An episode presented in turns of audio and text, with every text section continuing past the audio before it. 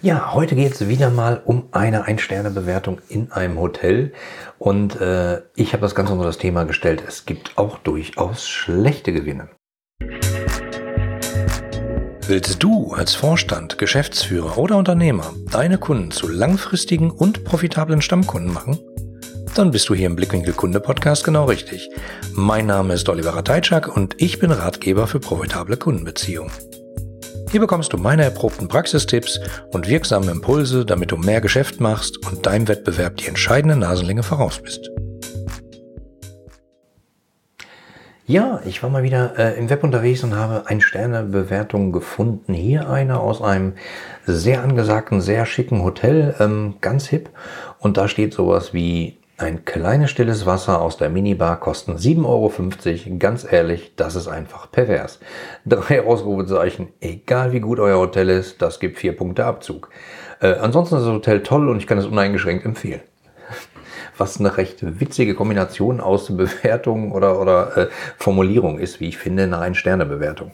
Also, das Hotel ist toll und kann uneingeschränkt empfohlen werden, aber der Gast ärgert sich dermaßen über das kleine äh, stille Wasser in der Minibar, was 7,50 Euro kostet, dass er sagt, das ist so pervers, das könnt ihr euch doch nicht allen Ernstes äh, einfallen lassen. Das, das, hat, das steht da in keinem Verhältnis. Ja, das steht auch eigentlich in keinem Verhältnis. Wenn man aber weiß in der Hotellerie, äh, was sozusagen die Pflege von Minibars kostet, also jeweils gucken, welche Flaschen sind noch da, äh, hat die irgendjemand die aufgeschraubt, äh, mit Wasser voll gemacht und wieder zugemacht, vorher leer getrunken, oder ist eine Flasche verschwunden etc. Äh, fehlt eine, muss man wieder nachfüllen, ist ein riesiger Aufwand. Die Geräte fressen Strom, äh, muss alles gepflegt werden. Also Minibars, daran haben eigentlich Hotels überhaupt keinen Spaß. Es gibt auch äh, durchaus moderne Hotelketten, von denen ich hier ein oder andere Mal schon erzählt habe, die das Ding einfach gestrichen haben mit der wahnwitzigen Idee, wir machen einfach in jedes Hotel eine coole Bar rein, die Cocktails äh, guter Art äh, und vielleicht sogar Gin und äh, sonstige Sachen zu normalen Barpreisen verkauft und nicht zu überteuerten 7,50 Euro stilles Wasser in Minibarpreisen. Und das kann auch gut funktionieren. Aber das Witzige ist, worauf ich eigentlich hinaus will, der Kunde ist entsetzt über den Preis. Aber er sagt, ansonsten ist das Hotel toll und ich kann es uneingeschränkt empfehlen. Es ist aber einsortiert in der Bewertung unter ein Sterne, also übelst. Und ähm, da muss man als Kunde, nee, als, als Hotel als Unternehmen schon ein bisschen darauf achten. Wenn ich durch eine wirtschaftliche Entscheidung dazu, dafür sorge, dass Kunden eigentlich entsetzt sind an einer bestimmten Stelle, ähm, ich, ich aber so hohe Preise nehmen muss, um irgendwie meine Kosten zu rechtfertigen, äh, fällt mir das im Zweifelsfall aufs Image zurück. Und genau das ist hier passiert. Ähm, ja, Hotel ist perfekt und eingeschränkt zu empfehlen, ein Stern.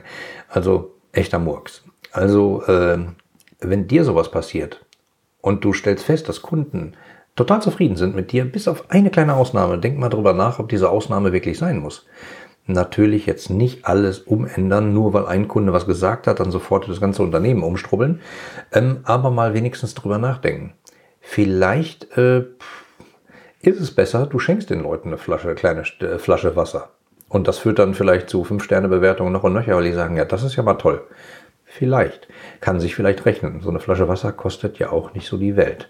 Ähm, Einfach mal als kleine Anregung, es gibt auch schlechte Gewinne. Also wenn du Pseudo-Gewinn machst, weil du äh, den Preis so hoch drehen musst, weil es de facto wahrscheinlich so aufwendig ist, äh, Minibars zu betreiben, trotzdem vielleicht macht das keinen Sinn.